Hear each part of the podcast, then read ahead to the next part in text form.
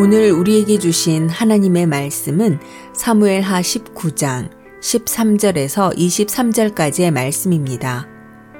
너희는 또 아마사에게 이르기를 너는 내 골육이 아니냐 내가 요압을 이어서 항상 내 앞에서 지휘관이 되지 아니하면 하나님이 내게 벌 위에 벌을 내리시기를 바라노라 하셨다 하라 하여 모든 유다 사람들의 마음을 하나같이 기울게 하매 그들이 왕께 정가를 보내어 이르되 당신께서는 모든 부하들과 더불어 돌아오소서 한지라. 왕이 돌아와 요단의 이름에 유다 족속이 왕을 맞아 요단을 건너가게 하려고 길갈로 오니라.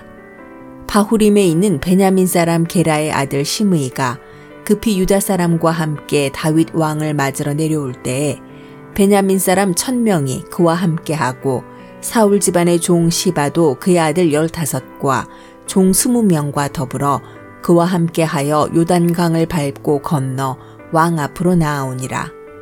왕의 가족을 건너가게 하며 왕이 좋게 여기는 대로 쓰게 하려 하여 나룻배로 건너가니 왕이 요단을 건너가게 할 때에 게라의 아들 시므이가 왕 앞에 엎드려 왕께 아뢰되 내 주여 원하건대 내게 죄를 돌리지 마옵소서 내 주 왕께서 예루살렘에서 나오시던 날에 종의 폐역한 일을 기억하지 마시오며 왕의 마음에 두지 마옵소서. 왕의 종 내가 범죄한 줄 아옵기에 오늘 요셉의 온 족속 중 내가 먼저 내려와서 내 주 왕을 영접하나이다 하니 수르야의 아들 아비세가 대답하여 이르되 시므이가 여호와의 기름 부으신 자를 저주하였으니 그로 말미암아 죽어야 마땅하지 아니하니이까 하니라 다윗이 이르되 수리아의 아들들아 내가 너희와 무슨 상관이 있기에 너희가 오늘 나의 원수가 되느냐? 오늘 어찌하여 이스라엘 가운데에서 사람을 죽이겠느냐? 내가 오늘 이스라엘의 왕이 된 것을 내가 알지 못하리요 하고 왕이 시므이에게 이르되 내가 죽지 아니하리라 하고 그에게 맹세하니라. 아멘.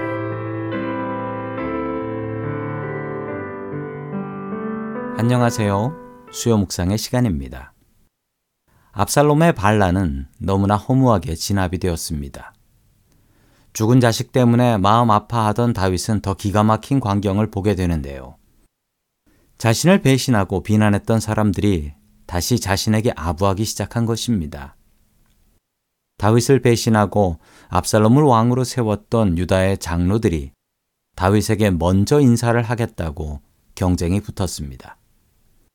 다윗이 도망갈 때 다윗을 쫓아오며 욕하고 저주했던 사람이 있었습니다. 그는 사울 왕과 같은 베냐민 지파 출신의 시므이라는 사람이었습니다. 압살롬의 반란이 실패했다는 소식을 들은 시므이는 자신이 죽을 목숨이라는 것을 깨닫게 됩니다. 시므이는 다윗이 요단강을 건너려고 할 때 그때를 기다렸다가 다윗 왕에게 와서 무릎을 꿇고 살려달라라고 용서를 빌었습니다. 얼마 전 시므이는 다윗을 쫓아오며 당당하게 저주와 욕을 퍼부었던 사람이었지요. 그 당당함은 어디로 갔을까요? 다윗은 시므이를 용서하겠다고 맹세를 했지만 끝내 자신의 아들 솔로몬을 통해서 시므이를 제거합니다.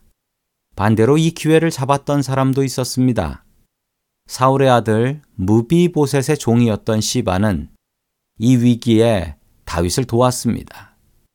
다윗은 시바의 충성에 감동했고 무비보셋이 가지고 있었던 땅의 반을 시바에게 나눠주라 라고 명령하게 됩니다. 다윗은 인간 세계의 배신을 경험했습니다.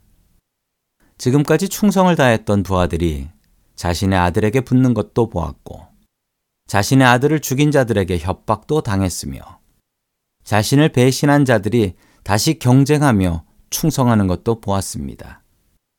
다윗은 이런 혼돈 속에서 중요한 교훈 하나를 깨닫게 됩니다. 세상에 변치 않는 분은 하나님밖에 없다라는 사실이었습니다. 세상은 변하고 사람들도 이에 따라 변합니다. 그게 세상이고 그게 인생입니다.